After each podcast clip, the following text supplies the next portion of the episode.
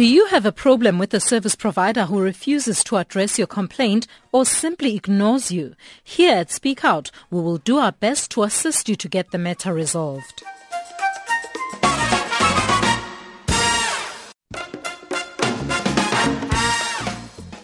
When Sipati Nali's husband died in 2008, she was devastated, but her grief was somewhat bearable because of the fact that he had left money for their children in a trust fund, which would enable them to further their studies.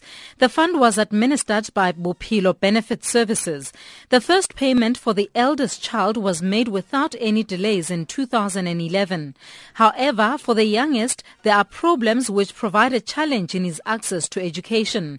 The money should have been paid out five months ago, but the family is still waiting. Last year, yes. A company representative called me last year and said that the money would be paid out soon and asked me to fill in some forms.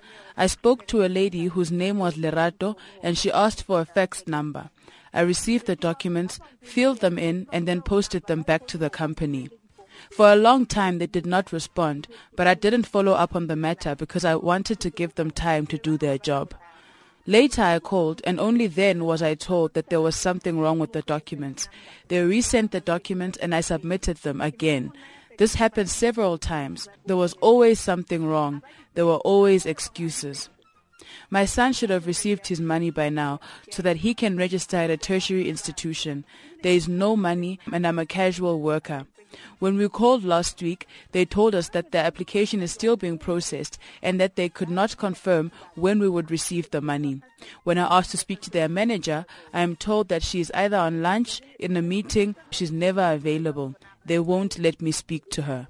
And then and then we lunch. How to manager ba hana ka when Speak Out contacted the managing director of Bophelo Benefit Services, Zuki Swamadlebe, she promised to look into the matter.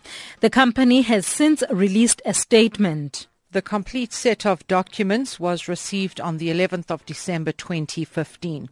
Our process includes verification of the ID copies for all the beneficiaries before a payment is made.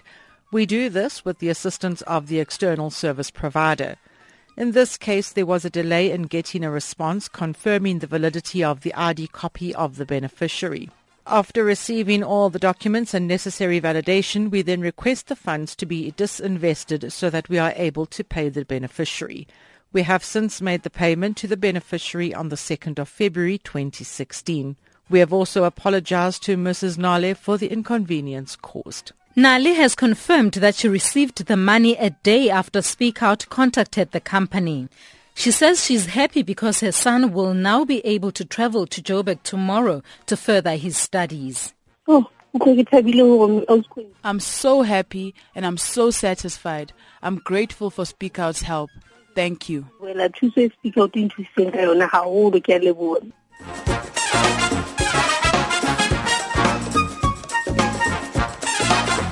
I'm Gwenzegile Ntlati, and that is how we come to the end of today's edition of Speak Out.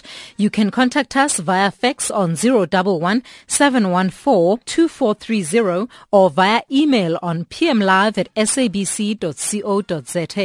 Please remember to include your contact details.